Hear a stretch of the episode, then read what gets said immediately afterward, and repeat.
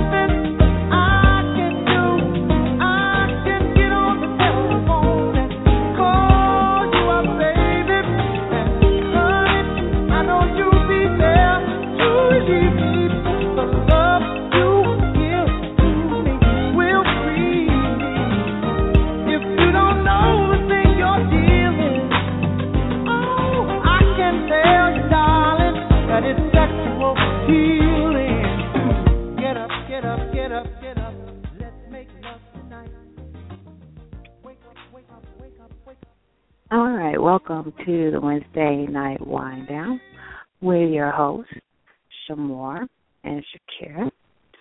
And this evening we have um, a guest, which is awesome, as well as some discussion with the family.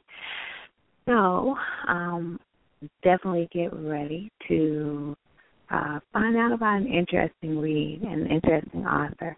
And then we're going to talk a little bit about what um, is the state of our children. And are they desensitized to uh, sexuality?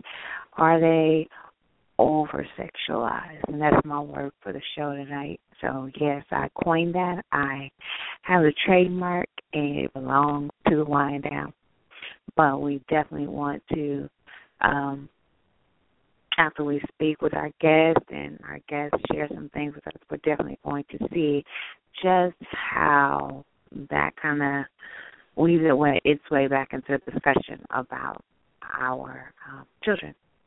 So, um, going to say, um, and we have a special um, um, conversation we're going to have this evening with uh, Imaj, uh, who did some reading of our author's book.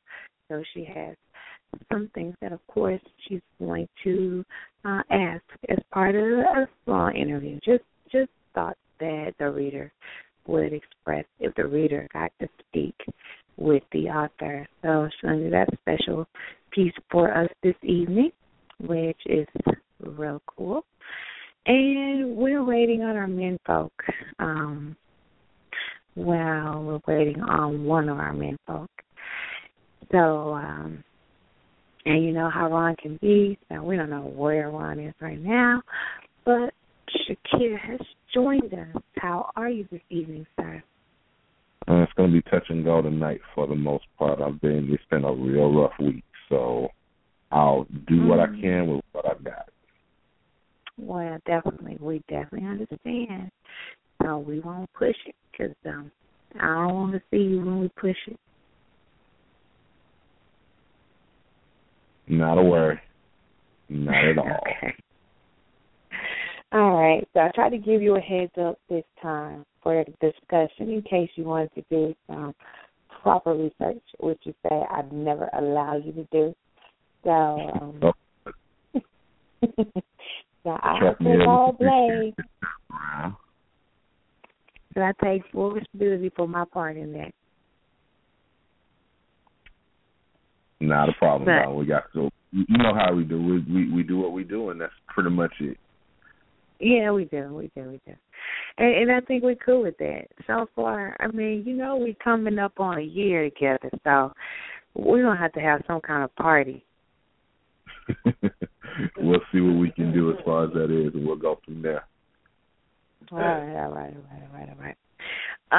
Um, all right, so let's go ahead and let's bring our guest on, and we're going to allow our guest to do some talking and, and some things, and we're going to get into some book discussion and and, um, let um, Imaj get in and get out and get into some other discussion.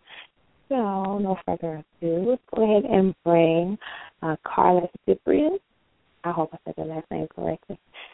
Are you with us? Yes, you said it great. How are you? We're good on this end. Thank you for having me. No, that's a good. We'd love to have you. We'd love to have you. Thank you. And and let us say that um you are coming from you're hailing from my neighboring state. So we got New Orleans, Louisiana. Louisiana. There Who we that? go. Who that there nation? We go. All right, so that I think I think you're one of our first to to um have um an author from Louisiana on. So I get a lot of coastal authors. So it's nice to have somebody from Boots. Thank you. I lived in Austin right after Hurricane Katrina. Oh, Okay. okay. So you have Yeah, a little Texas time. He, he, I I couldn't get used to it. I needed to come back home. well, ain't Nothing nothing wrong. wrong with that. I needed to be around crawfish right.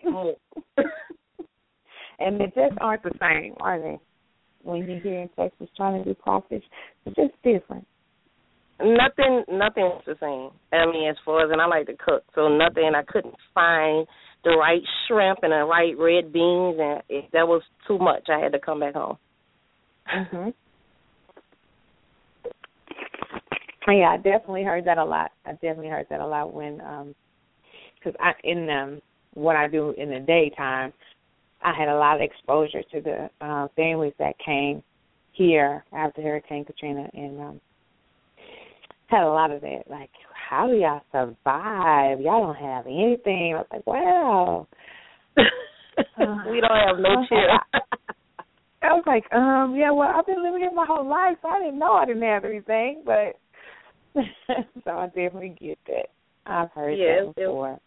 it, it was a lot of adjustments, and it was it was very different. I was culture shock, but you know, I'm Mhm. back home. So no place like home. Yeah, and that's good, and that's how you get to be creative, unsighted. Absolutely. So, um, we have a um, we're gonna have this time where we're gonna let you kind of tell us a little bit about um, Love by Default, and then um, we have um, Imaj, who is Imaj is a reader. She loves literature. She reads all the time, and so she is hanging out in the chat room right now. But she'll be in here. She's just gonna do some interviewing. She also does does some interviewing for her magazine. So you guys really need to talk. And um, so she has a couple of readers request kind of questions um, to be more specific than just letting you kind of give us an overview. She's probably got some stuff that maybe as a reader she wanted to know, and she has the opportunity to ask the author herself. So give us a little bit about you, um, like tell us how you kind of got into your creative space to write, and um, kind of give us an overview of Love by Default. Okay, well, my name is, like you said, you said it very well. Thank you. Carla Cyprian. I'm from New Orleans, Louisiana, born and raised. I'm a wife of almost 18 years. I have a, I'm a mother. I have a 20, almost 21 year old and a 14 year old son. Um, I started writing when I was three months pregnant with my daughter, who, like I said, is now almost 21. Um, writing was an outlet for me. It sort of was my private journal of things that I was going through at home. Living with my parents, I was going through a lot, and I felt I didn't have anybody to talk to, so I used to write journals. The journals t- told into, turned into stories, and I lost them all. I them, but all the memories stuck in my head. And I guess I was meant to go through more things so that I can turn this story formal journal into a book. And this is my first book, Love by Default, a toxic mother daughter story in New Orleans, which is available on Amazon. It is my Okay. first book. It is my first book, my first written published novel. Um, it's set in New Orleans. Um, the Big Easy is about a young lady named Kenyatta who has a relationship, who's longing for a relationship with her mother. Um, she's been surrounded by that family orientation, mother, sister, brother, but she just didn't have that love because her mother loved other other men more than she loved her own children, and therefore Kenyatta was a victim of sexual abuse, but the mother didn't do anything to stop it. So we're trying to figure out that her mother would she gain some type of respect for her mother? Would they come to and have this relationship that a daughter always look for in a mother, or will she let her mother destroy her own family? And so tell me kind of what pushed you towards the topic. Is it Um, like, is it something that needed a voice or this is personal and I I never I always wanted to have a relationship with my mother. You know, I didn't never have the relationship as much as I tried and tried and tried. Some people, I don't care what their relationship ship is, it's kind of hard to have a relationship with them. And you have to love a person from a distance. If you have to, ain't nothing wrong with it. But sometimes that person still could push you while you love them from a distance that you end uh. up loving them by default. Okay. Okay. You know, it, it can be a, it's a bad relationship, a toxic relationship with a husband and wife, a child, two siblings or cousins. But this time, it, like I said, it's personal and it is a toxic relationship between a mother and daughter.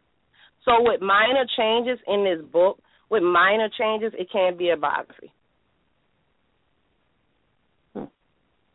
Okay, wow.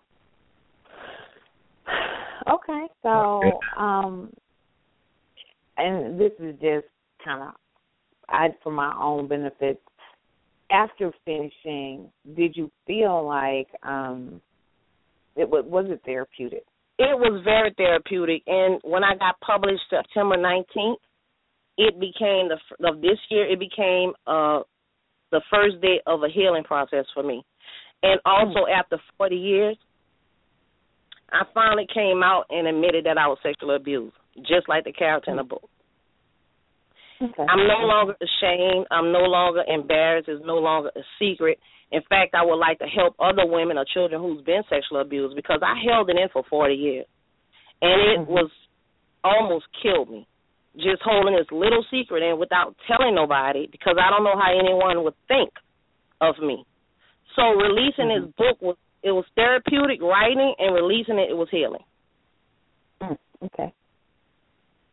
And that's you know what? That's more important than anything else because that kind of unblocks or, or allows you to flow in you know creatively in other areas.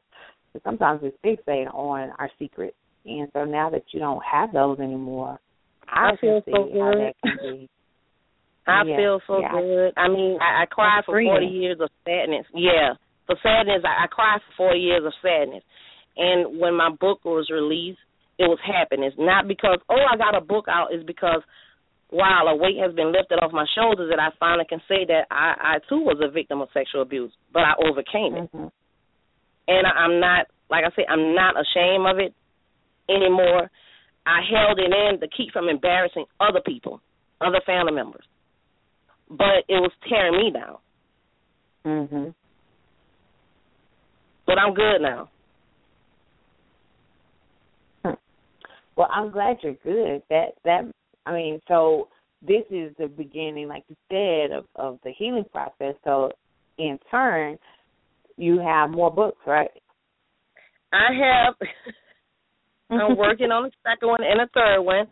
Um, a sequel to Love by Default and a couple's book with my husband. We've been married 18 years, so I think we could kind of give you some some people some advice straightforward. It's not a book that you would need paper and pencils and take lessons. It's just a straight up type book. Um, his version, my version, and our version. You know how we work together to make um situations work in, in a marriage. Straight up, and I'm mm-hmm. also working on um a gangster love story about two female rappers um called the Ghetto Twins. They're New Orleans rappers. If somebody, if you never heard them, Google them. Um, they're New Orleans mm-hmm. rappers, and I'm writing a story about their life, a gangster love story called "Show No Love Surrounded by Criminals." Oh wow! Okay. So you just kind of do. Do you prefer to stay in a genre, or you just kind of like this kind of being in multiple genres? I'm um. It's hard to just step out into suspense and thriller and sci-fi. I'm mm-hmm. urban. and I'm from the street, so I write about what I know. I, I write mm-hmm. about what I know, and I'm not knocking on the genres because I read books like that. But it's hard for me to get in touch with a evil witch and horses on a farm or a ski trip. No, I, I need to keep it street. I need to keep it urban and, and and what I'm used to. So I I I kind of like the urban fiction drama. Maybe one day I will think about doing a biography um, mm-hmm. and it will be very similar to Love by Default. Very similar. Okay. Good deal. I mean, and and you know what? That there's nothing wrong with it, especially if it's something that you do well and it's authentic. Right. That that has to, you know, that has to happen. If it's if it gets to a point where you can't even fathom the story that you want to tell, you know that's not going to be a good story. So. Right. So I, I think I'm gonna stay in my lane. right. Okay, I think. so, are you finding that um, people are identifying with your story? Are you finding that it is that beacon that you thought it would be, as far as women or, or people, anyone being able to say, "Hey, because she said that you know this character was abused, and I understand that I was sexually abused," or you know, just kind of identifying, being able to even if they only tell you in your inbox or leave you a message and say, you know, this helped me because that that person was me. I experienced that. Are you having any of those opportunities right now? That is the most touching part. okay that is the most touching part because okay, that's what I've been getting back. Besides, is a good book. I've been getting back. It happened to me too, or I've been getting back. I don't have a relationship with my mother either, or it's been getting back that I love somebody by default that's been pulling me down, but after reading your book, I know it's okay to let go. But the most important thing, like you said, that really touched me and really made me cry happy tears of joy is because people came face to face with their secret and said that I've been molested too. And I even had a mm-hmm. guy who inboxed me and told me that he was molested. Mm-hmm. So wow. Mm-hmm. it, to me, I see that it's healing for not just me, for other people. And it's important that people, especially a lot of black people, to come out and say, hey, this happened to me. Mhm.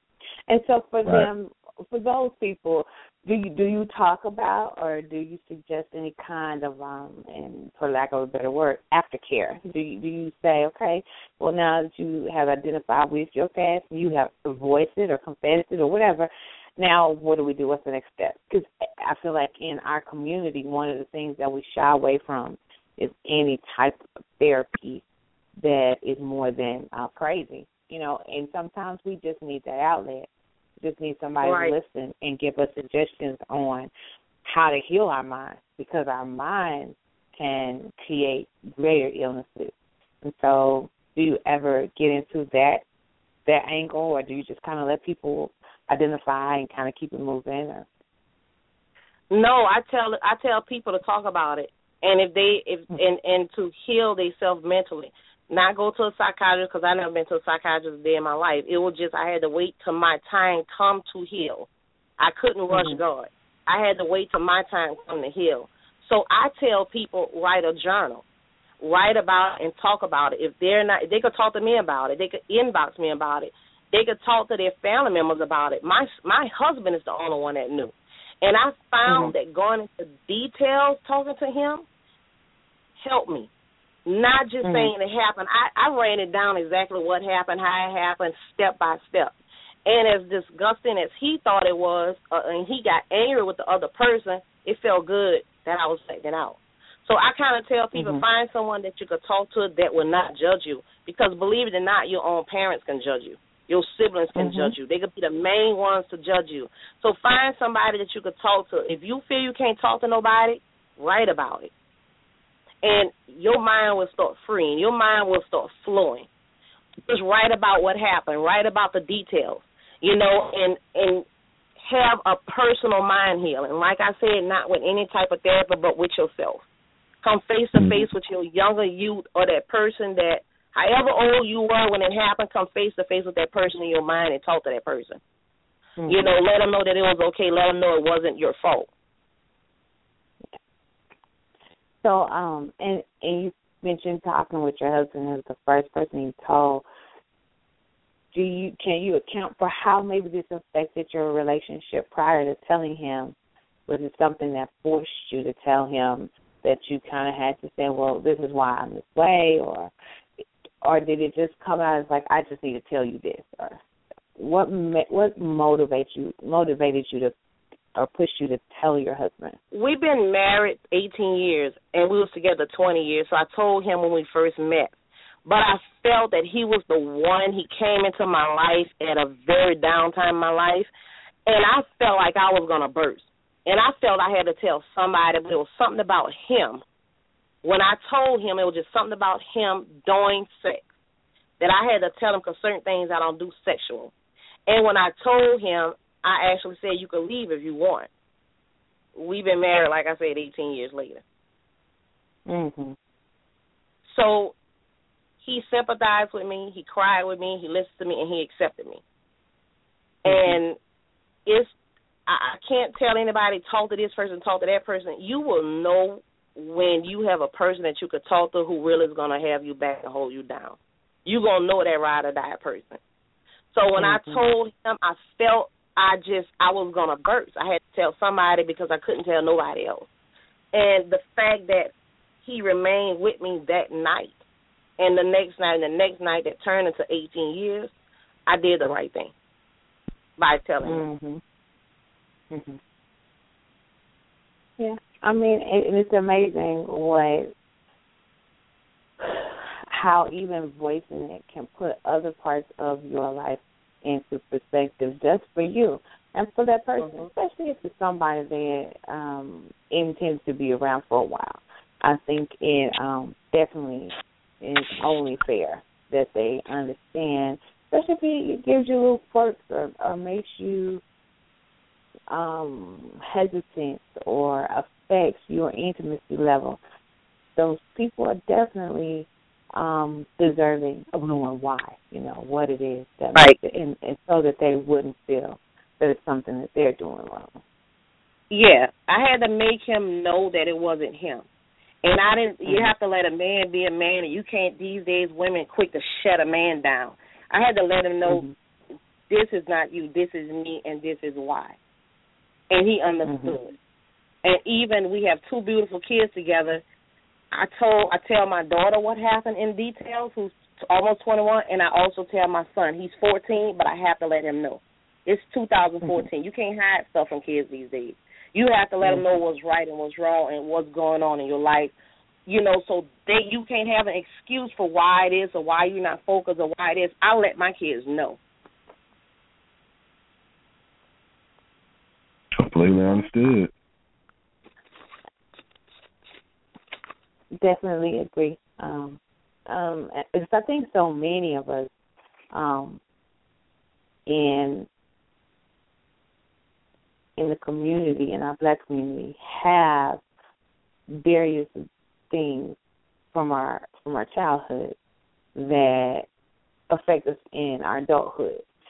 Mm-hmm. And I don't think enough of us tell our kids who don't necessarily have the exact same experiences just because times are different and but they have their own personal experiences that would be um, less challenging to endure if they knew or had the lessons of our experiences um, to kind of right. help guide them rather than just our words. You know, it's easy to say, "Don't do that. That's not good for you," but it's right. totally different when it has a context. Cause this happened to me, you know, and um it, it changes how they see us too, kind of humanizes us more. So, right. um, I definitely agree with the communication uh, of of things to your children, and, and yeah. every person, you know, every person has to do it to to their own degree. Um, but I think they that every person needs to do it to some degree. Um, because our kids we take so so many things for granted.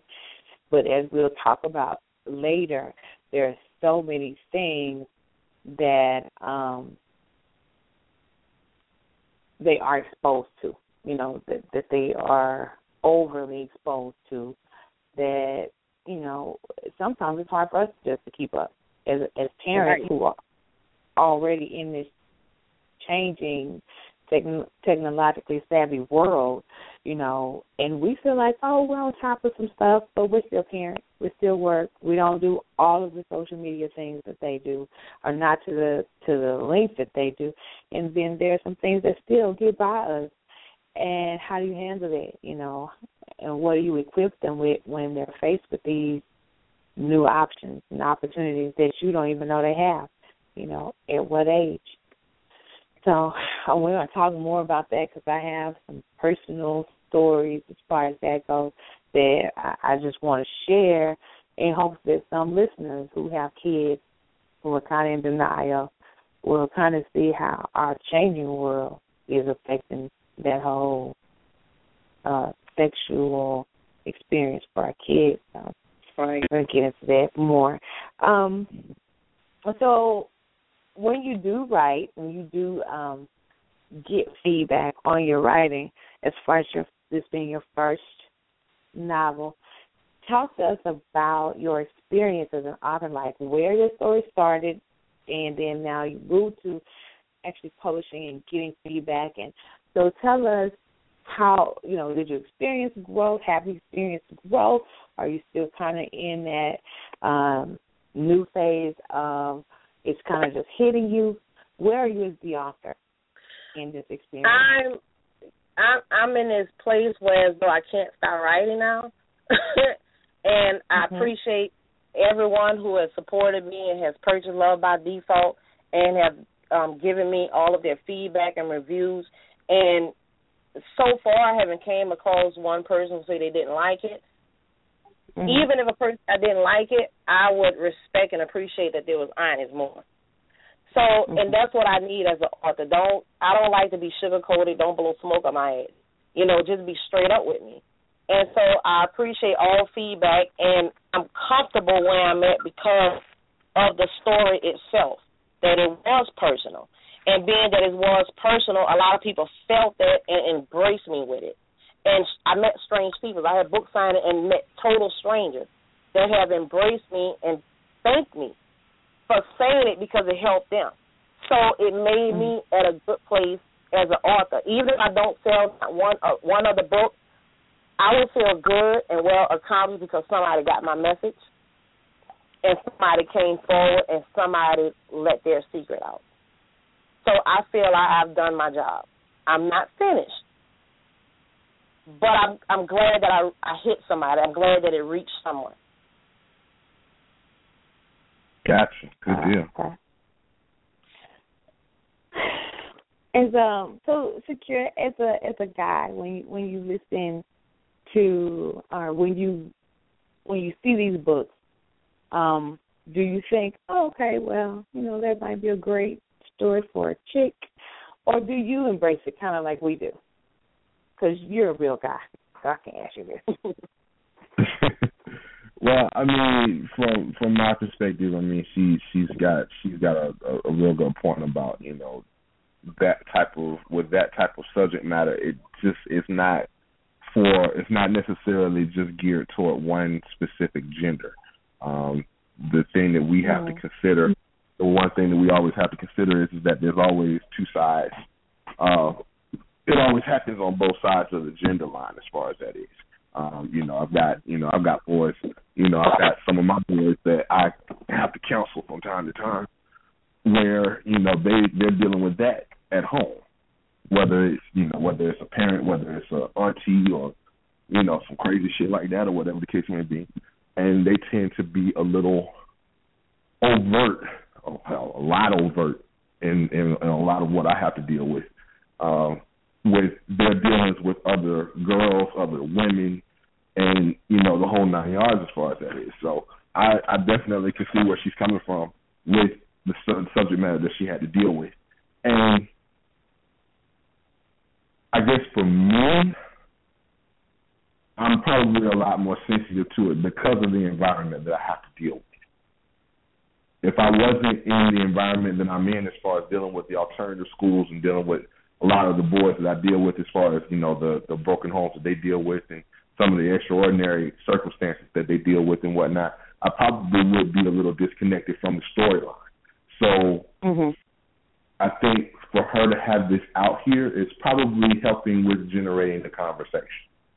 And that alone that alone is a good thing. Thank you. Mhm. Mhm.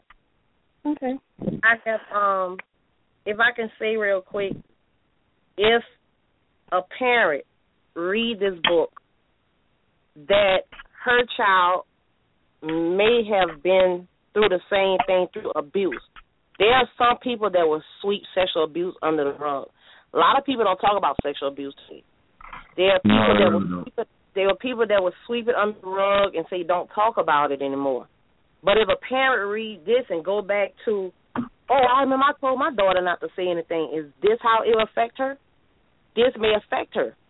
So maybe Mhm. they would help their daughter bring up something that has happened in the past, and it may hap- happen and help family all over. Because, like I said, a lot of people sweep it under the rug due to embarrassment. You may embarrass the family. You may embarrass, you know, don't say anything. It's over. It hap- happened and over with, not knowing that it can affect your child for the rest of her life. So hopefully, even reading this story, a parent, a parent, whether it's a man or woman, will come forward and say, "I know my child told me the same thing, but I didn't do anything about it." Well, I mean, and it, and it it tends to be that way. I mean, how many times have we heard about you know different different people who said that you know they tried to tell a family member, an older family member, and that family member was like, for the sake of not embarrassing the family, the rest Right. of the family, they went ahead and decided to sweep it under the rug, or they decided not to tell anybody whatsoever. You know, you'll be all right, you'll get over it, everything will be okay, that type of thing Right. not not realizing that that same that same child begin, begins to exhibit behavior based on what they have experienced, and no one's not necessarily equipped to deal with it. It may be somebody that was equipped to deal with it. They just chose not to, and that's something that we that that's something we have that runs rampant within the African American community primarily because of the fact of we love to keep up pretenses. Mm. Mhm. Right. No one I wants to be. Know, no one wants to be. Yeah. No one wants to be that family. Yeah, and you know, one of the things I, I have to say is, while you know, every you know, you guys are right. I think I did the thing. I did the one thing that, in the pit of my stomach, would kill me. I did that one thing to my mom, who wouldn't, who wouldn't dare have swept it under the rug. And I think I did that thing to her that I wish my I pray that my child never does. I didn't tell. I didn't tell. I didn't tell, and I had to be. I was I was in my late twenties, you know, when I finally, um, and I wasn't even telling her. She just happened to be in the room when I was speaking with my doctor, who I wasn't expecting it. You know, I was pregnant. He was just asking me general questions um, because I, I had a specialist because uh, I had um, some issues with my with um, my pregnancy, and so um, he's just going through he's doing a check sheet. You know, he's just generally saying, "Do you have this? Do you have that? Do you have this?" And and for some reason, you know, it, it, it was God, and he asked that question. you know, have you ever been um molested, sexually abused? And my mom's sitting there and she's just kind of rattling off with me, you know, yes, no, yes, she has this, no, she doesn't have that, you know. And we got to that question and we both answered, but her answer was no and my answer was yes. Wow. And yeah, and that I know had to make her come unglued. I'm I can just I could just feel her her stomach sink, you know, um, because she had no idea. She had absolutely no idea. You know, she there she was thinking she did everything possible to protect her kids all her life and boom, you know. So I, wow. I just, you know, I try to be very active and talk and be around the kids and, and ask questions and look for signs and, you know, I try to do all those things so that I never have to do that. And you know, for a long time, I talked to myself and said, well, it was just this, it was never that, so it wasn't so bad, and maybe it was some of your fault, and you know, I did all of that back and forth with myself and I made it. I I shrank it and made it small. But it was when I had to um finally because I I had been a virgin for a long time as far as by choice, you know. Um and so it was finally when I decided to be intimate with someone that I realized I had issues with intimacy, you know. Um and and I had to explain. So again, so he wouldn't think that that was his fault. And it was just it was different. It was it was different to voice it, to actually say it. Um so yeah, that was a a, a big transition space for me. Um just as as a woman coming into to my womanhood. Um and it it was one of those points where it made me more sensitive to, to the parenting, you know, and having two girls and, and having that one and saying girls, I know that's not I don't want to lessen the the impact that it does happen with young men, but just the difference in in the identifying with being in that position. So I ask the questions now. I'm like, hey, he did this, you know, this happened because mine, of course, was, and I guess my thing was deciding was it being molested or was it a, a family member being sexually curious, you know, and do they get a pass or not, you know? So I toyed with that for a long time, trying to justify, well, he was young too and he was just trying but you know he when i look at it with my own kids in mind that's old enough to know that you don't mess with her you know that age right. so yeah i just had to turn it into acceptance and realize okay well yeah that did happen you know and um it was hard because i watched the relationship he had with my with the guy that i was dating. And they were really cool you know. And the guy I was dating had no idea it was him, and they were cool. I mean, they would hang out without me, you know, and I was like, wow, yeah, I can't ever tell anyone this because they liked each other, they were friendly, but eventually, you know, as we dated more and it got to a point where we wanted to be intimate, I had to say, this is my hang up and I didn't want him, you know, your boyfriend, your man friend. He want, now oh, he's like, you know, you had me hanging out with this, you know, we got drunk together, we and and this dude did this to you, you know, so I definitely know that whole process of of of meeting that outlet. So it's nice that you've written something that um provides an outlet um for that for that person that's in that tug of war with do I say anything or or not, you know. So Okay, so we're gonna bring Imaj on, and Imaj actually has um, taken um, some time to get to know your characters. So she has some different types of questions um, as that reader, and I want to allow that to happen before we get into some more discussion because I know, you know, other readers that listen will definitely Yeah. benefit from you know hearing what a reader's perspective was um, while reading. So, Imaj, are you with us? Good evening. You just called me in the middle of a stretch. Good evening. How are you all doing? Hey. Hi. How you doing, Well, babe? we're glad that you're here.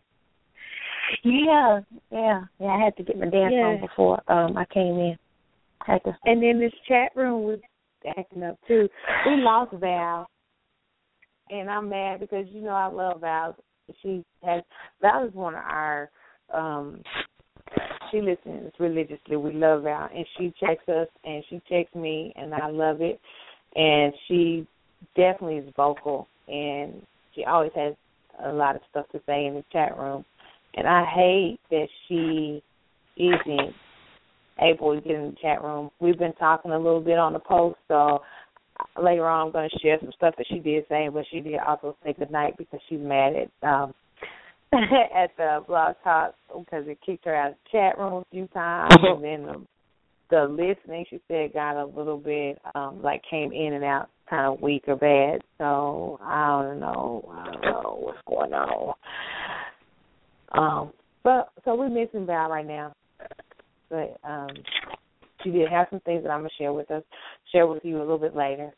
So I'll let Imaj do her thing.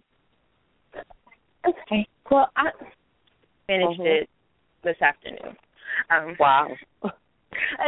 it's because you know I, I'm well during the daytime, I work from home, so I kind of just have my own lot of little leisure time. So I read all day yesterday, and then I finished it up today. Um, I was I had a lot of questions because I felt like pieces were missing. So I was like, well, I wanted to know why the mother was the way that she was because it started out talking about how the neighbor was bothering both of the kids on the street, the little girl across the street and the Mhm. main character, Kim Yada. And so I was like, okay, well, I I can see where the story was going because the thing I did, a lot of times when I get books, it depends on how I buy them. If I buy them in the store, I'll read the back of the book. If I get them through my Kindle, I won't read what the book's about. I'll just read it. So Okay. that's what I did with yours. I just read it because I got it on my Kindle. And so I was I was like, okay, well this is gonna be about love and defaulting of it. I got it. Got the title. Um it, like I said, it left me having questions because I wanted to see how the friendship between the two little girls grew. Because they eventually figured out we have the same issue. Okay. So, and- and you said in the sec that you have a second book coming out about it. Yes. Does that play a part into that? Does she even have a relationship with her friend from across the street now? Because I kind of felt like her and Patricia needed each other. Patty. Oh, am I telling too much? No, Patty. Oh, her name's Patty. Patty. oh, her name was Patty. I don't know why I called the child Patricia. I just probably thought that her name was probably Patricia. So, But what's your question? the question is like in this next book, are you going to tell us? Well, let me first go back. The relationship between them. Was there ever a further of the relationship instead of just being friends for that moment because they were across the street from each other? Because they said they were blood sisters, and for me, we're blood sisters is like we're best friends forever. I could talk to you about anything, everything, regardless of the situation. And I just wanted to know was there more to that particular portion of the story, or Okay, well, the story with the neighbor, as if you you know when you read the chapter one, they're kids, I mean, we mm-hmm. go around telling all kids we're best friends for life. That's how we it was back in the day. And they had the thing called blood sisters, where at that point when you growing up as a little girl, you think you're gonna be best friends for life, but sometimes people move. But to answer your question, part two, the sequel will be Fiona's story. Okay. And I think you'll more get because the chapter one with the little girls was a backstory. Mhm. You know, it started off as a backstory. When you get in chapter two, then she talks about current. So chapter one was a backstory from when they was little girls, and to wonder why Fiona's like this, like I said, it is a part two, and Fiona is called Fiona's Fiona's side of the story. Okay, because I'm I'm an emotional reader, so I get angry. like if I, I will get mad, I will get sad, I will cry, I will do everything this book is supposed to make me do. Okay, and she will turn into a book, pimp. it's because I finished reading one of your books, and I thought I was a pimp last week. But but literally, and I'm being honest, I didn't like Fiona. I called her out her name a couple of few times. I want, especially at the portion where she's trying to talk to her mother and tell her that you know when they're in the restaurant and she's trying to tell her mother, you know, look, Mama, I got all this stuff to do. I really don't have time to be doing all this stuff for you. Now I can try to finagle and see what I can do. And she throws this glass of wine in her face. I uh-huh. literally wanted to jump through that book and whoop her myself. Uh-huh. Mama or not, you have. I'm, I'm sorry, and this is me being honest. So and it was just like, the heck, what is what is this woman's deal? Because it would take me to portions of like, okay, I see why I don't understand why she treats her like this. I don't understand why she treated the sister like this, and they never told me why the brother kind of was just like, uh, okay, he's there, but he's not quite there. And so, yeah, I had questions about the definitely about that mama because I was like, honey, listen. Okay. And, we look I, at the answer that we look at um reality TV on Quiet Show and we see Mama Joyce. Fiona ain't got Mama Joyce ain't got shit on Fiona. Not a dog. See, she don't have nothing on Fiona. And there's a lot of Fionas out here. There's a lot of Fionas out here. People look at and just stay, stay with the Bible and say, honor thy mother and father. And that's all people try to use against you without knowing nothing else. So Fiona was that you had the right reactions to the book as a reader. I had those reactions as the writer. I couldn't stand Fiona. As the writer, she was my favorite character. As a reader, I can't stand her.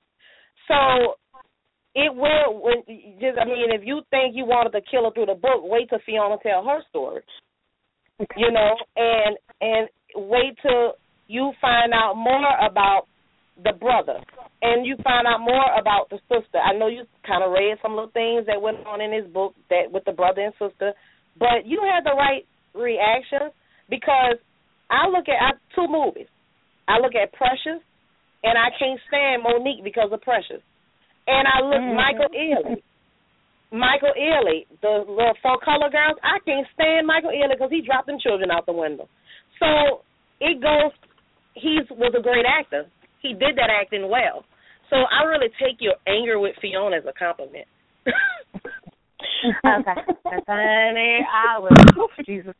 But and then and you touched on the fact where it was she threw the Bible so much into their face but she wasn't. Inter- it felt like she wasn't interpreting it correctly.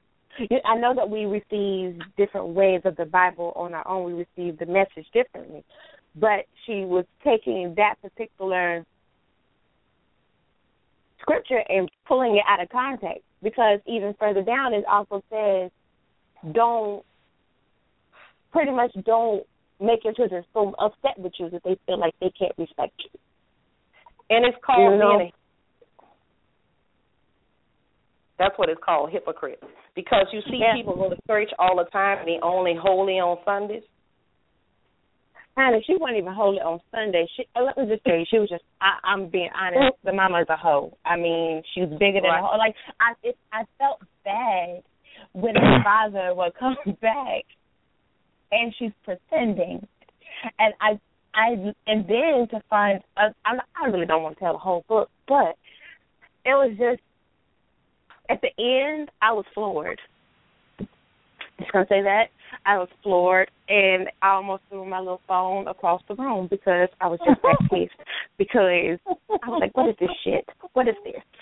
And, and, and this is just my honest reaction to different things. Um, I did have other thing in it, and I you answered a lot of my questions talking to Sh' Moore about it because I wanted to understand what you wanted everyone to take away from this book. And so I got that from that previous conversation. Um, let's see, what was my other question? I talked about the church. And it was just that pretty much that mama. Mhm. And and as a mother for me, it was like, okay, the things that she the way she treated her daughter, I would never treat my daughter in that way. Like she didn't even she didn't even respect her as a woman to say I have traveled the same journey as you. I am now a mother. I am a wife, and she can't even respect her in that way. She didn't even, she didn't even tell the girl Happy Mother's Day. And that that right there, what you just said, is personal because I never been told Happy Mother's Day from my mother. I never been told I graduated from high school and college. I never been told I'm proud of you. I never been told. I mean, none of that, none of those stuff. I, I never been told that. So it was easy for me to either for, for me to write that part, and it was easier because I knew how Kimiata felt. Not hearing it.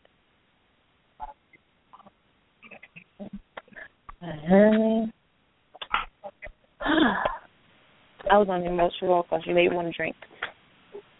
Well, get your wine. It is Wednesday night I wine down. understand why she took them gulps of that wine in three sips. Understood. Understand. Well, that see that And and that from that writer's perspective is what you want. You want people to feel your character so much that they want to whoop her ass, I, I'm or glad they want to go hug her, or they want to be a pimp. You know, those things motivate you to to keep on pushing that pen. So Right. Just and let I, us know when the second one is ready because I will definitely want to read and see why the hell Fiona is the way that she is because I need an explanation. see, and, and and like I said, I can't wait because keep your anger where it's at. I love the fact that the fact that you angry just make me want to write more and more. I love that you're angry. I lo- I really will love. I really can't wait until once the book is released. I want you to be the first one to read it because I'm really, really, really loving your ang- your anger, and it just lets me know. And I really, I mean, nothing wrong with patting yourself on the back because if you don't believe in yourself, nobody else will believe in you. You really making me feel good right now. Awesome. awesome, honey. Awesome.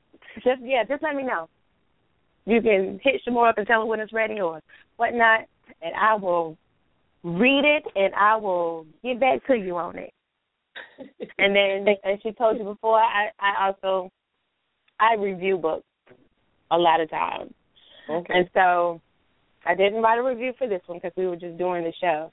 But once that second one is done, we can do we can possibly do a full length review on it, and people are going to have to know about this because you know it deals with a whole lot of things because there was a transition. Like she didn't she never recuperated from what was going on from when she was a child. And when her Right. mama told her don't you tell nobody that. Don't you because I don't want the church talking about me. And I don't want them to do this. And I don't want them to do that you're too busy saving face for everybody else to worry about what's going on with your child because even to the the wedding day of her marrying her husband, I could shut that chapel right there in the church. But and I think the husband should have said something at that point because he he was sick of it. So I just yeah, I'm ready. I'm ready. Well, I Get on think it. the husband. Get yourself together. I think the husband acted. I think the husband acted accordingly as a man. I, I think he acted accordingly as a man with trying to give his wife, trying to coach his wife and say, "Hey, you need to step up, or I will." So I think he kind of, kind of been there for her, and he he kept his face, his place as the man, as her husband, and because that was her mother. You know, of course we want you, we think he should have went body slammed her, but then if he would have body slammed her in the church, then I probably would have got a reader saying, "Well, why you ain't give the I mean Kenyatta a chance to talk to her mama? Why he had to hit her mama?" You know, I don't know. I didn't want I didn't want him to hit her mama. I would honey, I would have been okay if the the mama of him would have jumped on her in the church or because this is just the fact that she was messy. Fiona is messy. More messy, yes, she is more messy than Mama Joyce.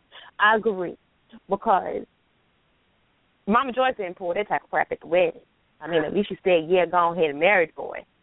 This her at the wedding, acting simple. So, no, I, I I'm not saying jump on it, but she would her day would have ended that day. You can you can have blessings, and then you got the pastor mm. cussing. I mean, come on now. Anytime you make a pastor cuss, you got issues. well, you know they have some people like that. So Um, overall, did you enjoy the read? at first I was shaky on it because it was jumping all over the place. But as I got further into it, I was like, yeah, because cause with the flashbacks I was getting confused. So I was like, okay, well, let me just kind of just continue to read it because I know somewhere in here is, is something. So I overall it was good. I it was just at the beginning where I was like, okay, I don't know what's going on. Because Okay. it kept jumping back and forth between different things, and so I was like, okay, I don't know what time period I'm in because it would jump from now to, you know, nineteen something another, and I was like, oh, okay. Okay. Yeah, there yeah. was backstories as with the asterisks in in the book indicated we gone taking it back a little bit. So, you know. But I, I appreciate you reading. No problem. But I'm interested. Okay. So this other question of the sexualization thing. Is that a word? What? My word? Come on. Yeah. Which one? Over Is that sexual. um we're talking about the over sexualization for children now. And my word. I made it. yeah, your word that you made up. And it's so funny that you brought that up. Now because don't have a squiggly line. We. Um, I had um, I did a project like back when I was in college, um, with some other students called LADE, and it's pretty much it talked about the the easy access culture that we live in now when it comes to teenagers and young adults when it comes to sex, and that was definitely a good project to work on because it was different one different groups of people and we came together and talked about the different things about sexuality, whether it's, you know, if you're gay or straight or if you're dating and date rape and being a virgin and nobody else knows about it. It talks about so much different stuff. So I think that now we need to have the conversation with our kids. Like before when we were younger, people didn't have the conversation with us. You know? And so I think now you have to talk to kids about it. You have no choice mm-hmm. but to talk to them about it because there's so much stuff out here in the world that they need to know and they have to be careful of. And so I think it's definitely conversations to have. That's just my two cents. Right.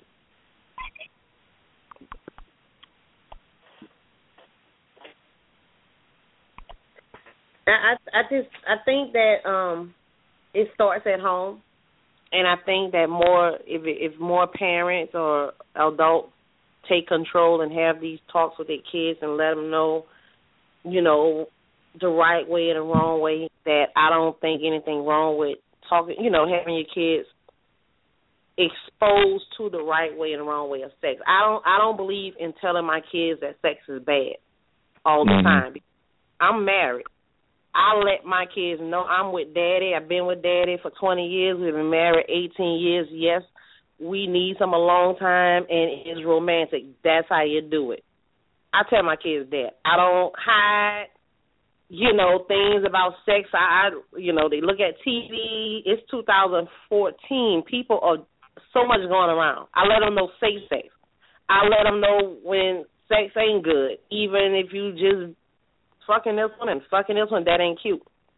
You know, especially looking at reality shows, being a side chick, being a dude that have all the women. That ain't cute. So I let my kids. I don't hide sex, or when we talk about sex, you know, go in another room, or if it come on TV. No, I let them look at it. You know, so I don't think kids these days are overexposed. Overexposed. It depends on how it's taught to them in the home. Good deal. Mm-hmm. Mhm. Agreed. But um okay, so at this point when when we um when we have talked about all the things sensibly, then Ron happens and so uh Carla bear with us, but we have to bring on our other our addition to um the show. Okay. And usually he only offers us things worthy of two cents. But sometimes he gives us something good.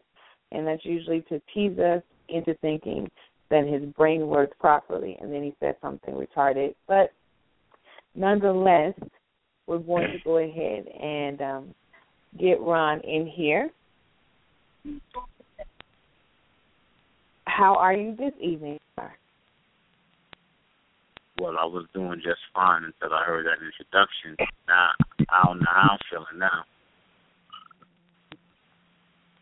Hey, Ron. I thought I thought you'd be used to Hello. this by now. How you doing, Namaz? Awesome. All right, what's good, brother? I'm good for the moment, man. I'm trying to hang for a couple more minutes before I call it a night.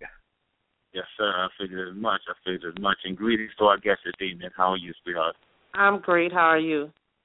I'm I'm I'm just great. I'm loving your New Orleans accent.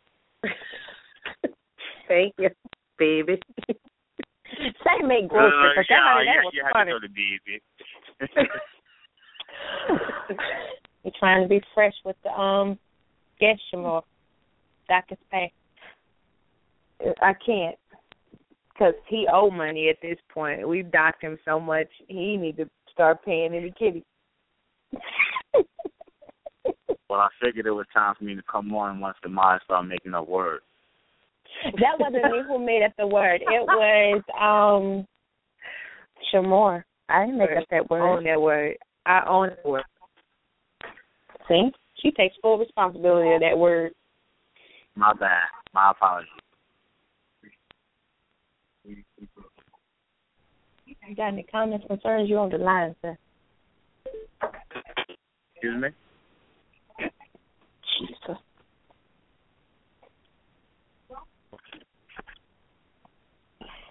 So, Ron, are you going Yes, to ma'am. participate in the topic? I don't know if I want to participate at this point.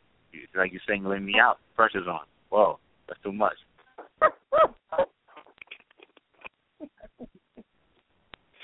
Okay, so Ron, did you have anything to add? Did you want to say anything? No, no, no. I, I just wanted to, you know, just listen. Just want to listen. I want to say Okay, well. First, then we'll take it. It's not often that you don't have anything to say. So, okay, so let's go ahead and talk about some things that I found rather interesting. Uh, we were looking at the, um, you know, how how the things that were were brought to the surface in um, the story kind of tie into some things that we don't talk enough about, and, and so I have a lot of. Um, we have people that have kids that listen to our show, and so I think you know we have a wonderful platform to kind of just have some conversation that doesn't get to be had very often.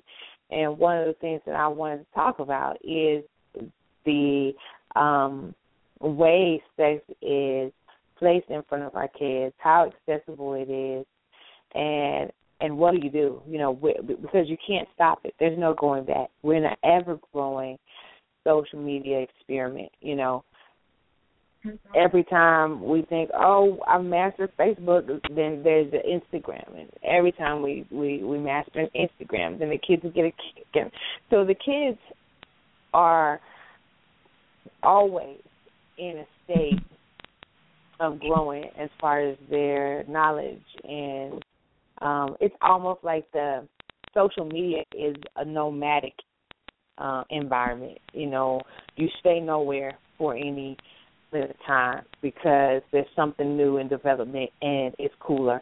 And my parents aren't on that site. And i don't have to be friends over here. I can just be and people can like what i say. And you know they just kind of move. And i'm mm-hmm. and i am thankful that i have those experiences with my child that I'm aware and I don't lose touch. Because my oldest has always kept me in the loop because she was going to try a little bit of everything, you know. And um I couldn't be the one caught in the bubble saying, "Not my kid," because just as I would say, "Oh, my baby doesn't do that," I turn around and you know she's doing this, you know. So I always have to be in that state of well, where are we now? What do we do with this, and how do we move forward?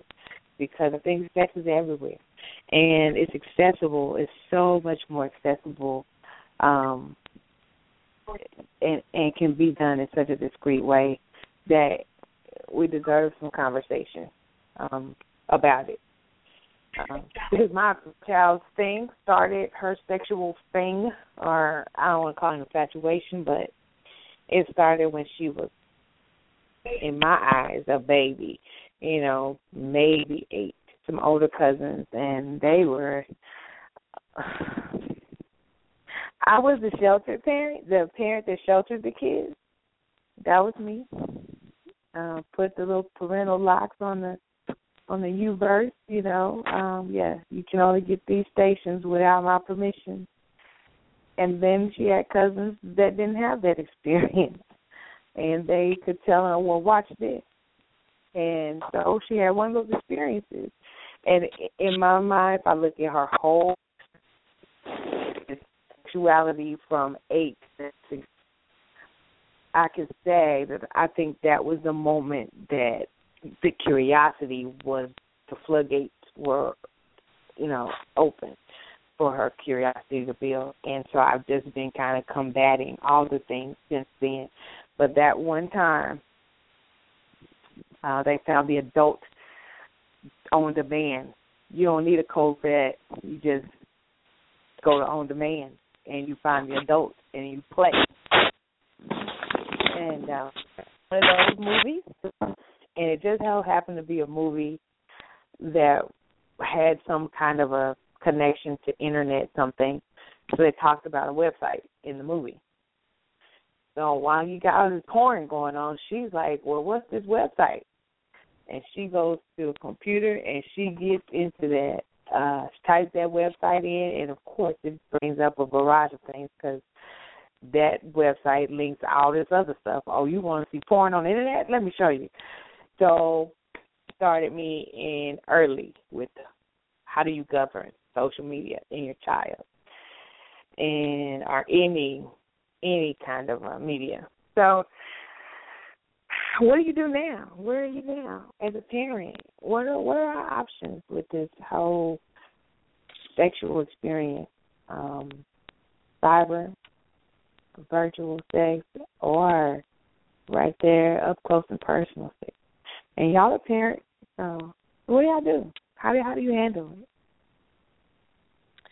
Well, like I answered earlier, it, it starts at home, you know, and even if they see something, they run across a website with porn, if they're, I'm not saying you're not, I'm just saying in general, if they're educated the right way in the home, I don't think that that porn would take them somewhere where as though they don't recognize themselves, or somewhere where as though they get become addicted to it.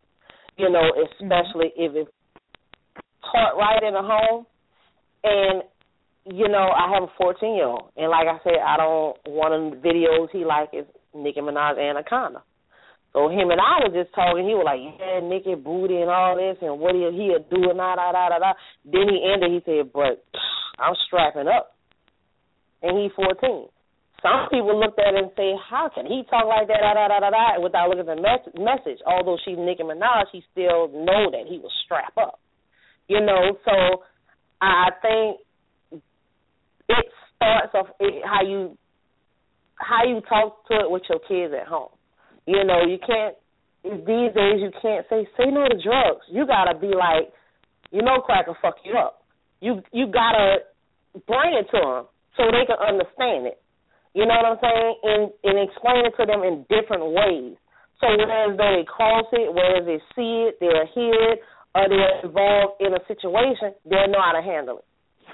Mhm and that was you know that was my wake up call. I mean because she did, but then in one night she knew way more than she ever did. You know, and and the the worst part was not being there as her guide to understanding the reality, and it just was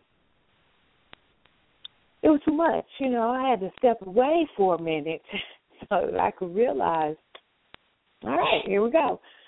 Strap on. I mean, because you know, it eight the last conversation that I wanted to be having is what you saw in a porn. Is that realistic? So, um, but I didn't get the choice, and and so I had to. I was faced with that, and so that opened up. Um, it opened up her her um it it, it just it, it widened her understanding or her knowledge base and it made other things become more than they had been. You know, you have a kid, mm, he's about eight or nine, and singing a song, and they singing the words, but they don't really know the connotation. Well, now oh. I didn't have that safety net that she just sings a song, she don't know what that means. Well, yeah, she does. You know, at that point, things became more sensitive for me um, as they became in front of her.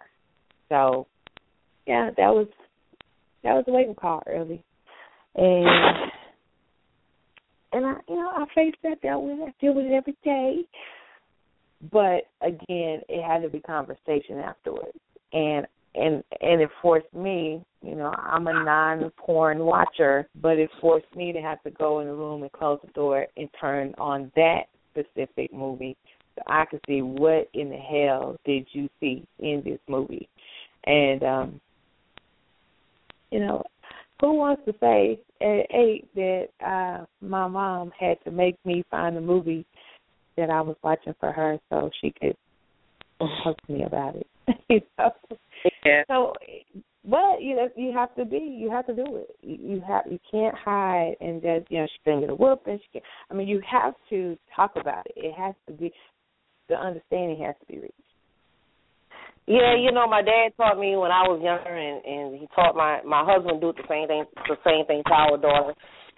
As a father, it's good to open the door for your daughter and and let the tail out for your daughter.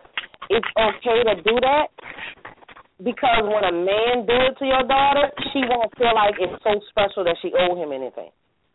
Mm-hmm. She could just say, "My daddy always do it. My dad always opens it for me." So I think it starts again in the home. Mm-hmm. So Ron. Yes, ma'am. Um, I mean, I'm sitting here and I'm listening. I agree 100% with what I'm hearing, but it's it's not like this is a new thing. You know what I mean? I think good parents throughout the ages have always shown their children aspects of, of adult activity in doses that they could handle. You know what I mean?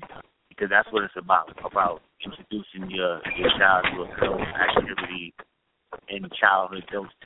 You don't want to give it to them as adults because they can't handle that. But I think good parents have always done that. So it's just that now we're in this electronic age and we're doing it now, so it's different barriers. But this is not a new fight that we fight, and we've always had to be honest with our children. But um, yeah, and I think when you put it in that in that you know when you coin it as such, that's true, definitely. I guess my I guess my issue is I feel like it was um more limited than than now. You know, you can because I look at this um this iPod thing that you thought in your mind was simply music, but all these new generation iPods that can be telephones and internet access, and then so so where you thinking in your mind your reference point of reference, and I'm old, so forgive me. Point of reference being, yeah, she's got that Walkman thing. Yeah, it's not.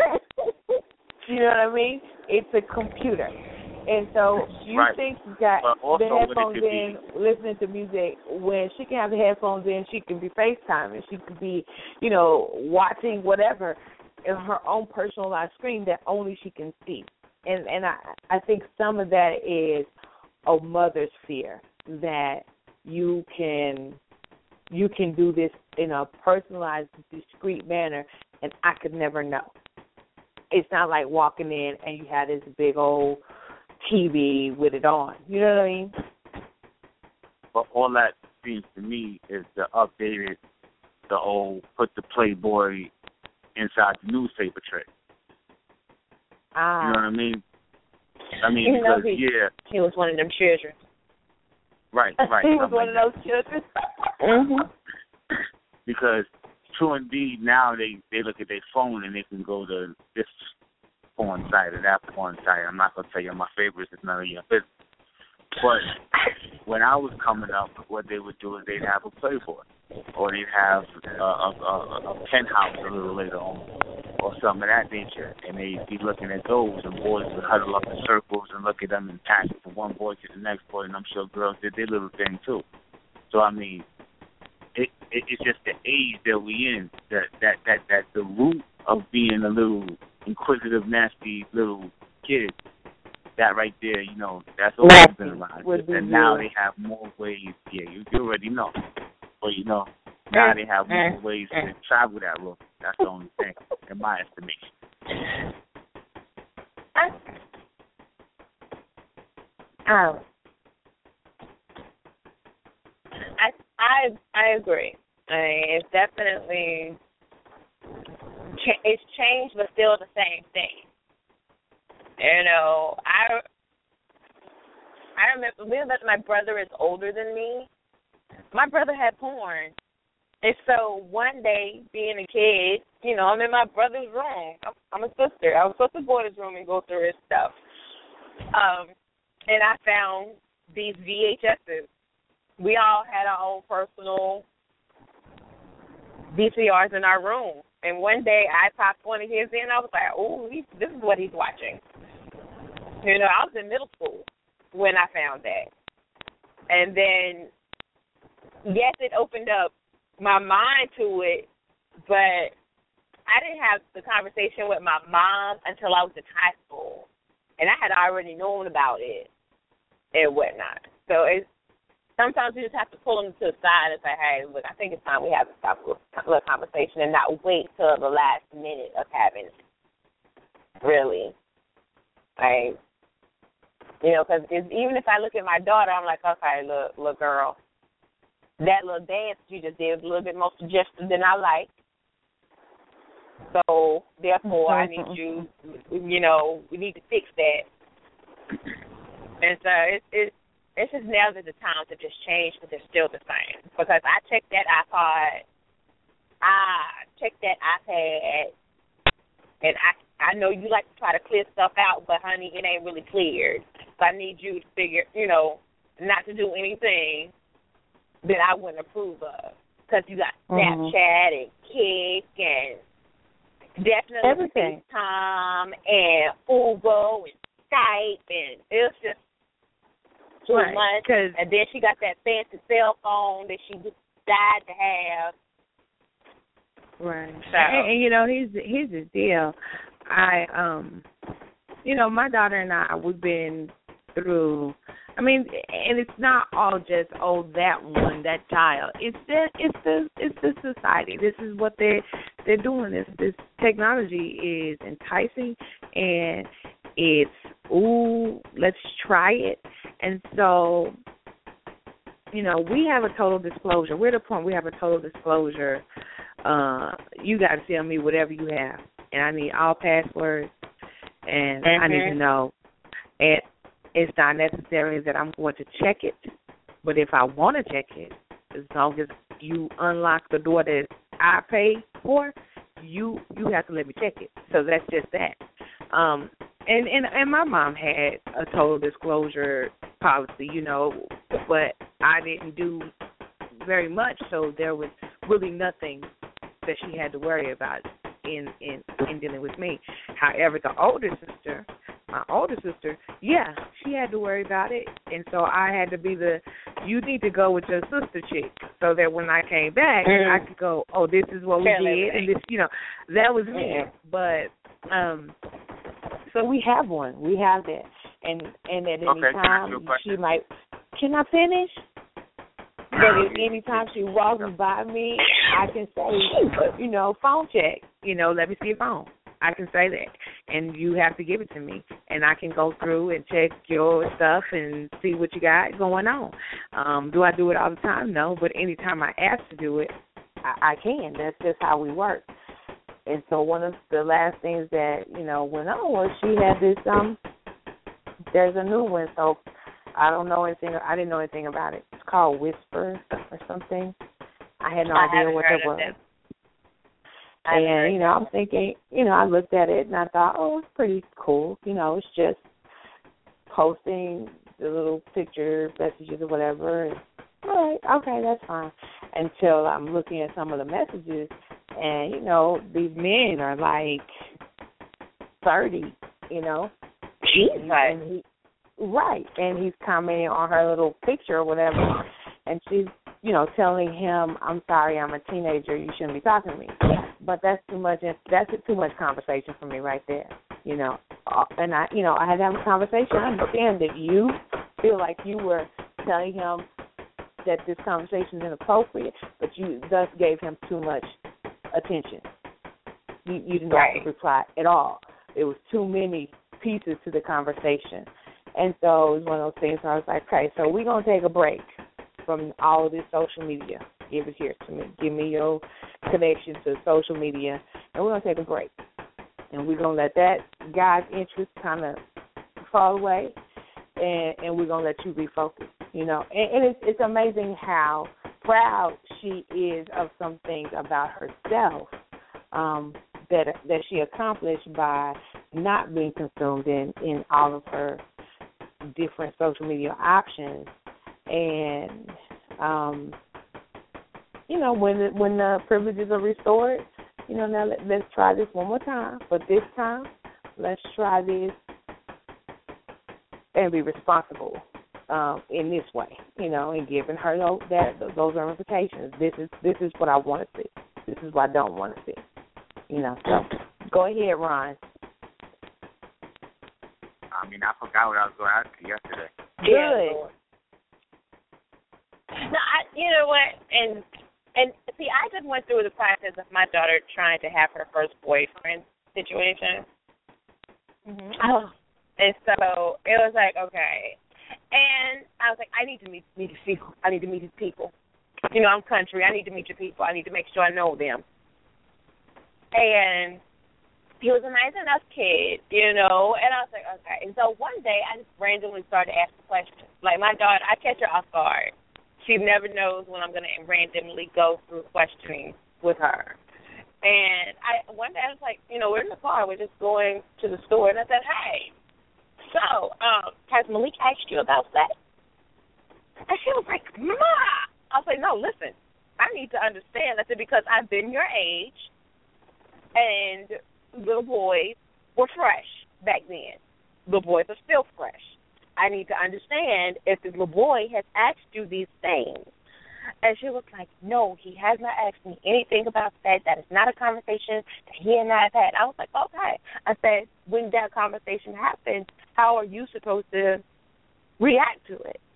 And she gave me her rundown. I was like, Okay, well you're smart enough to know this is not what we do. But, you know, it was and then they went through this little breakup thing or so teenagerish. So Mm-hmm. yeah. And, you know, and I and I even talked to her. I was like, "So this is your first breakup. So how are you feeling?" And she was like, "My mom cool." I was like, "Are you sure?" But I said because you know, this is the first time that you had to break up with somebody because they did something stupid. I said, and you're gonna find that a lot of men are stupid and little boys are stupid. they don't have good sense. That's right. That's not nice. That's not I nice. know Ron has something to say. That's not nice. That's not, no, no. Because little girls are just stupid. Ron, you are. Look, it was silence when I said that, right? Y'all ain't appreciate that. No, little girls are just as stupid as little boys. Ron is a stupid. Did you say something, Ron? Didn't hear you. Yeah, right. Little boys are stupid. I mean, you you all continue to do stupid stuff even into your 50s, 60s, 70s. You do stupid stuff. It's just you're stupid. Okay, so nobody knows Frankie and Mama D. They stupid too because they actually they look like men, so they might have a stupid gene. But either way, they look like mom. They look like men. So, oh, I mean, just, I just had to ask her. I was like, "Did you, you know?" I said, "Kayla, did you cry?" Because what happened, I was at work and it happened during the summertime, and you know, I had to ask her. I was like, "You know, did you cry? Did you feel sad? Were you mad?" She was like, "No, he's just stupid and." You know, we broke up. I was like, okay, well, all right. But me and my daughter can have an open conversation about anything. So, and I I like the fact that she will come to me and she will still talk to me about it. It's not like we're best friends, but she knows that I'm still her mother and I'm just gonna guide her and help her through the situation. Versus like, yeah, girl, no, we're not gonna do that. We're not gonna have that. We're not gonna party together. We're not friends. I'm your mama. So, but yeah, it's different now. And my mom wasn't like that with me. You know, it was you do as I tell you to do, and it is what it is. And I was brought up in a military-based household, so you know. Before before we um exit the show or get into our recording time, I want to give um Carla another um opportunity to go ahead and tell everybody where they can get Love by Default Love by default and connect Default, with you. Toxic Mother Daughter Story in New Orleans is available on Amazon and in the paperback and Kindle format. I can be you can get in touch with me at Carla Cyprian at gmail dot com and on Facebook at facebook.com slash CPC five zero four. And I'm also on Twitter at CPC five zero four. Again, Love by Default, a toxic mother daughter story is available on Amazon. All right. So make sure you check that out. You check her out there. And definitely if you hit the archives, you'll hear the rest of our um conversation because Ron didn't say very much and I know that he definitely wants to talk about some stuff. So I'm gonna let him have his moment. Um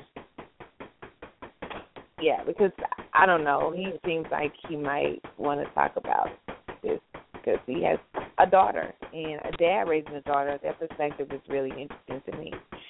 So, um, Ron, what, where is your mind when you think about the sexualization of our daughters, our our sons, in you know in this time period? What like when what do you do as far as social media is concerned? Do you check phones? Do you do you check uh, accounts? well, I mean, being that my oldest is 23, I'm not checking that. Um, I didn't really do no checking of her coming up. That was more of a mother's place, not place, but uh, she held that job down. Um, with the younger one, saying, and her mother more does that, I'm not checking her, things of that nature. Um, but I, I'm more of a person where I'll talk. You know, we sit down, we have conversation, things of that nature. But um, yeah, I'm not really one. I mean, cause the whole password thing, as as as sophisticated as parents think they are technologically, I'm realizing that children usually have you back. So as much as you think you know they they they their password, they they got something hidden.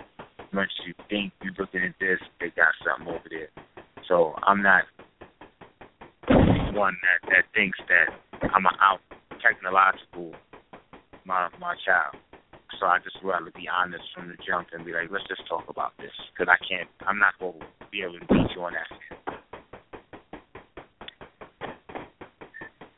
Okay, and and I hear that. I definitely hear that. Um, and and and I guess my my big thing is because I know because I know who who she is and and I have been faced with you know her things that she will do. There are ways for me to to to have to stay abreast of to stay in tune with. Am I being am I being true? Am I being true to what it is that she absolutely does? You know, because you know I don't want to overestimate or underestimate. I, I want to stay in a reality zone, and I don't want to be like, oh, not my child, and I don't want to think, oh, you do everything wrong. So I need to see what I'm dealing with because, you know, one of the things that my child isn't is crazy. Um, and so there are only so many things that even in just our everyday interactions, there are only so many things that are going to just jump out. But when we sit down time, let's talk because this is what I saw. Let's talk about what else we're doing. Let's talk about, you know, what else we need to discuss so that you understand um, the dangers of the things that you you're toying with, or you know, what is it that you need? Let's talk about your needs because you don't just act like this just because, you know. And so I have to, I have to check me I have to check together because I need to be aware. So it's it's a for me it's a reality check more so than thinking that you know I can out savvy her because like you said I know um it started just when they first got cell phones with putting the boyfriend's number in as a girlfriend's number. I mean they always try to be a step ahead of what we're doing. Yeah, don't think that. We used to do that when we was little. She can't. She can't outsmart me. I done did all that. I done did that. right. That's why, like you said, reality check. My reality ain't changing. My reality is I was a little sneaky MFer. She gonna be a little sneaky MFer. How she trying to get away from me? You know what I'm saying? And that reality ain't gonna change. I'm just a, a cynic, I guess, in that in, in that manner. And and then that's because you're talking about and see that here's the difference because this is the thing that that's different from me and my sister. I wasn't. I wasn't any of those things. I went to school. I I participated in my uh, activities. I went home. I didn't stay out late. I didn't talk on the phone after curfew. I, did, I mean, it's so many I didn't that that's who I was. So I can never impart that on who my child is because that's not reality. My child, I right. know, is not who I was at that age. Uh, there are not very many kids that's probably who I was at my age. And and I don't I don't think I was. You're saying that you were special growing up. That I was what? Special. No, I was different. Um, even like the other day, I'm in the store, ran across a student, uh, I mean, a, a ex classmate or whatever, and um she was talking about the trouble she having with her daughter being exactly who she was in high school. And then I said, Yeah, I understand that I have exactly who I was in high school. And she said, Well, you were you didn't do that. You was perfect, so that ought to be good, you know. And I said, Well, I didn't realize even people realize that I didn't do nothing. so, you didn't do nothing. You know, you, you was one of them. You just didn't Yes. do nothing. I mean, I didn't. I, I did my little drill team thing, and that was it. You know, when when the stuff was over, I was one of those kids. Like, when I went over to a friend, a friend, she was masterminding the plan. She was like, "Hey, you spend the night at my house. I don't have a curfew. I don't have a curfew, so we can be out all night, and your mom won't even know." Okay. So I go spend the night because I'm thinking I'm gonna do some stuff I don't do. I'm gonna do some stuff I don't do. And I go and you know my curfew was midnight, so I was like, okay, it's eleven thirty. Um, yeah, we we need to. Okay, so I was like, let's go home. Let's go home. Can't even break the it's rules getting halfway. late. Right. I mean, and my mom would never know. So when I get home, what do I do? I call my mom. When I get to the chick's house, I'm like, I gotta call my mom because I was out late, and I gotta make sure that it's okay and she's not mad. And even my mom was like, um, I would have never known. Oh, God. See, listen. Let me tell you something. We couldn't have hung in but I was like, hey, You would have got on I my want- nerves. Yeah, I was like, I was telling my mom that on the phone while she's trying to tell me, look, girl, I wouldn't have known. I was like, could you come pick me up? Because I don't even like being put. She put me in a position I didn't like that. I didn't want to break the rules. Can you come pick me up? You know, so so that was who I was. Now, Mm-mm. You would not have been at the party. the one I'm raising, you think she would call me and say we was out there at curfew? Can you come get me? Hell no. No. I know her, and that is not what she would say. So, so you know, I, I have to do a reality check because I have to stay in the loop and know what she's doing. Because she's not doing what I would have done. Uh, so Mm. Yeah. I know. Hey, whatever. That's who I was, and forget about forget about trying to say I was anybody else. I wasn't. I wasn't anybody else. But it's okay because I have actually been not blessed to be. It's called a, uh, a it's called a person who spoils the party. That's what it's called. It's called the person who spoils the party. Told you she wasn't gonna be at the party. They was like, "Don't you invite her? She gonna be trying to have She her can't come. at eleven o'clock. If she can't come, right? She can't come. Party don't start at twelve. This heifer trying to get us home at eleven o'clock. What? What's wrong with you? Right. like y'all, it's Now I gotta drive her go. home and then come back. Ain't nobody got time for all that. Get out of Ain't here. nobody You got can't it. come. she can't go. She cannot go. And then when you get there, you're like, dang, she's here. What's she doing here? Right, right. She don't want to slow dance with nobody. She talking about turn the lights back on. Turn the lights Oh back no, slow dance because the guy's hands always aim for my ass. Oh no. Oh, you, What you y'all said putting in Hefty that was a? Judy. What's that? That's not juice. Right. That's huh? Talking about some. Why does taste different? This don't taste like Kool Aid. Oh no. Exactly. Right. Drinking, She please. You know, I think I'm one of the only people that I hung around that could not even tell you what hitting a J was like. Like I've never had that experience. A what? Never. A jump Yeah. I've what? never. A J. I've never That's done what that. we called it. Hitting a Jump J? shot? Yeah, because that's what I remember being asked. You want to hit this? Um, no. Oh. I think I'm gonna no, stand I've never over done there. that. I've now that I've never done. I've never done that. I've never done that at all. I'm not alone. But but honey, listen, when I got that first taste of that Bartles and Jaymes, that back then you thought you was doing something. The Bartles and Jaymes. I'm not ready for our 1980s as alcoholic and honey, I thought I was doing something when I was drinking me a hard Mike Mike's hard lemonade. I thought I was doing something. Right. I, once I got to that little HBCU down here, honey, listen, I graduated to some stuff. So, oh, you couldn't even go nowhere in college. You probably had a curfew in college too. Couldn't take you to the gym jam. Mm-mm. You had to be yeah, home by certain time. Those college I years. know. I just Those are know I, I could go. I mm, just didn't. I just I wasn't interested. I wasn't. Mm, mm, mm. And that's sad. That's sad. It's okay. It's okay. I mean, it is what it is. I mean, different strokes for different folks. I just know my folks ain't none of them strokes. No, you Uh-huh. was um, yeah, you was different. Yeah, I mean, because even even when I talk about sexuality, like or or being sexual sexualized, I'm I you know I fear because I waited till I was eighteen to do anything.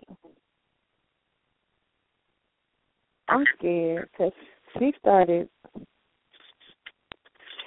you know, I'm scared. I, I don't know what I would tell her at at 16 about sex because I'd be like, for real, you wasn't scared? I, she'd be teaching me something. Dear Lord, that is not what you want to happen in this life. I I was just like, dang, I, definitely, it's definitely. you know, my my biggest fear is is having to to to to help her rebuild her self esteem if she has sex with somebody and and it's like for him nothing but for her everything. Yeah. You know, that's my Yeah. biggest fear because I don't know that because the the guy I had sex with, it was more, you know, for him it was what it was for me. So that's and I think that happens.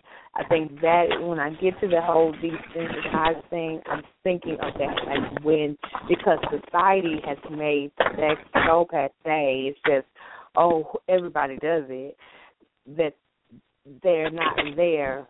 You know those voices are not there to pick up the pieces when the self esteem is torn down.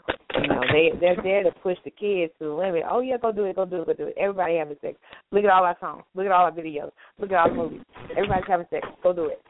But nobody is addressing what happened when I've had sex with too many guys and I don't have any value of myself. You know, what happens when I had sex with the guy I wanted and all he wants is sex and he uses me for sex and doesn't, you know, do anything for my emotional side. Like what happens then? Nobody's being responsible for that part of it. And that that's where, you know, that's where I struggle. Um because I want to fix all of them. I want to fix all the kids, every every girl I've ever seen that doesn't understand that sex is more than just a physical act. Because it is. It is. Especially when you're not mature enough to, to, to view it as just a, physical act. Okay, so we're so in recorded time. We're so far in recorded time. All right, let's close up. But let me just say one quick thing before we close. You you can always say something. There you go. Here we go. Now, when when we talk about uh, um, kids and having sex at young ages and things like that, a lot of that is directly to the parents because why you don't got your kids doing nothing? You can't have sex if you're doing an activity. You can't have sex if you're dancing. You can't have sex if you're acting. You can't have sex if you're in the math club. You can't have sex if you're in the chess club. You know what I mean? If you're doing Mhm. things, if you're broadening your horizon, if you have options. So now you it's no, you can you can be a, a performer because you went to a performance uh, a club or something, or you can be a scientist because you went to that astronomy club, or or, or or what it may be. But if if you don't give your kids options, then what they're gonna do is like we all can do in math, we fall back to the least common denominator, and sex Mhm. is the least common denominator. So I mean, yeah, everybody's doing it, but everybody's also scratching their toes. When you put more emphasis on something, then kids are gonna look at it. Yeah, I mean everybody's doing it, but everybody's doing it, so it can't be that special. You know what I mean? So just there's, there's different ways to look at it. So I mean, from a parental perspective, and as you know, we were saying earlier, it starts at home. But little things like make sure your children have options. That way, they won't Mm-hmm. fall back to the easy thing, which is you know play touchy feely. And that is what I try to do. I try to keep them active. Whew, I try to take up any free time, which, you know, hell, it does that for me too. keep me busy and I don't get Mm. to. Mm. Mm. I can't. I'm not. Yeah, and that yeah, be it right that's- there. You saying parents be lazy. Oh, it's raining. I can't go. Oh, I'm tired. Oh, I was up late last night. Stop being a lazy heifer and a little sad, sad, sad ass morning. No, some, some, some of these heifers is lazy, and some of these dudes is half of girls. What did you say? Wow. He he said stop being a lazy heifer. That's what he said. He just saying that some of these heifers out here is lazy. Oh, oh, I thought he said to me. No, we See, they see go you at the personalize and stuff. They you go and personalize Well, and stuff, and ain't always about because you. It, it, because it I really was ain't the always one about you. saying I I said the last comment. That's why. That's what I'm saying. And I made the last comment, and then you were talking, and I thought you were talking to me because I said the last thing, and then I was offended, and I wanted to know if we're gonna have to, you know. Oh no, I take this understand that when you talk, you don't listen. I'm I'm I'm, I'm clear. I understand that. You don't have to explain I to me, listened. I heard you, but I didn't hear all of it. Look, as long as I don't have to kill you, it's good. So whatever. And we ain't got to call your girlfriend. Oh, sorry. Mm, mm, mm, mm, Any time to wrap up, it's with Ashon. mm, mm, mm, mm. Wait, I have to throw it in Let's there. just, I too. let this go. Shh, let let it let it go. It's a wrap. It's a wrap. Everybody. Let's end this. Let's wind You- up oh, the wind down. Oh, oh, you're ready to wind. And so we're sorry, um, Carla left us. Um, but please check out um Carla Cyprian's debut novel, Love by Default. Um, and experience that. Leave reviews, get in touch with her. Definitely share your your thoughts and then part two will be out and that should shed some light on some things that I were questions. Um, we did a little review, so if you missed it, go ahead and listen to those archives. Um, and um, really, it's nothing to say ugly about Ron to end the show. We can't end the show laughing at Ron tonight. He really isn't worth it. So, um, Yeah, you know I'm better off being a rock. so, and on that note, have, have a great rest of your Wednesday. Wednesday is over. It's Thursday here. Well, it's still Wednesday where I am. Yeah, it really Sorry. is because it's truly Thursday on here, over here on the um East Coast. Well, over here in these parts, it is eleven nineteen. So, Hey, I got a question though. Um, do y'all say make grocery in Texas? Cause they say it in Louisiana. Do you say make grocery? no, I buy groceries, but I do know people that make them. Okay, we'll talk And- about it later. And, We'll about and my kids, my kids, they they say, "What? How do you make groceries, mom?" Yeah, honey, and that's the question I had before um when I met my friends from Louisiana. I said, What? They were like, Let's go make grocery. I said, Where, you, where they do that at? Where they make that? They say at the grocery store. And I said, So you mean to tell me y'all say make know grocery? Where you make them Okay. from. Okay. Okay. I got one too. I got one too. I got one too. How come the Puerto Ricans? Wait. How come the Puerto Ricans be like, I broke the paper. I broke the paper. No, you don't break paper. You rip paper. I can't. I can't with that shit. That's Oh my god! see. I just have to understand what other people be saying though. That was a chapter in the book called Making Grocery. A lot of you know. Wow.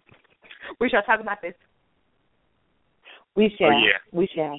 We Yes, got burden we on. shall. Oh, oh, yeah, yeah. Okay, my bad. We were saying bye, weren't we? Yeah, we, we were saying We were goodnight. goodnight. We were. We were saying goodnight. So on that note, um, and because everybody hates rocks, go ahead and end the show. Um, and we'll see you guys next week, where hopefully we'll have some time to talk about Ron and No, Make we're him good. feel we're less- good. Good night. less than a man. Like, that would be great. Say say good night, everybody. Wow. I got sound effects too. Who got sound? I love it. Oh God, I can't take it. Say, say good night, Ron. Good night, Ron. No walking in the park. Good night. Rocks. No getting your rocks off in the park. Good night.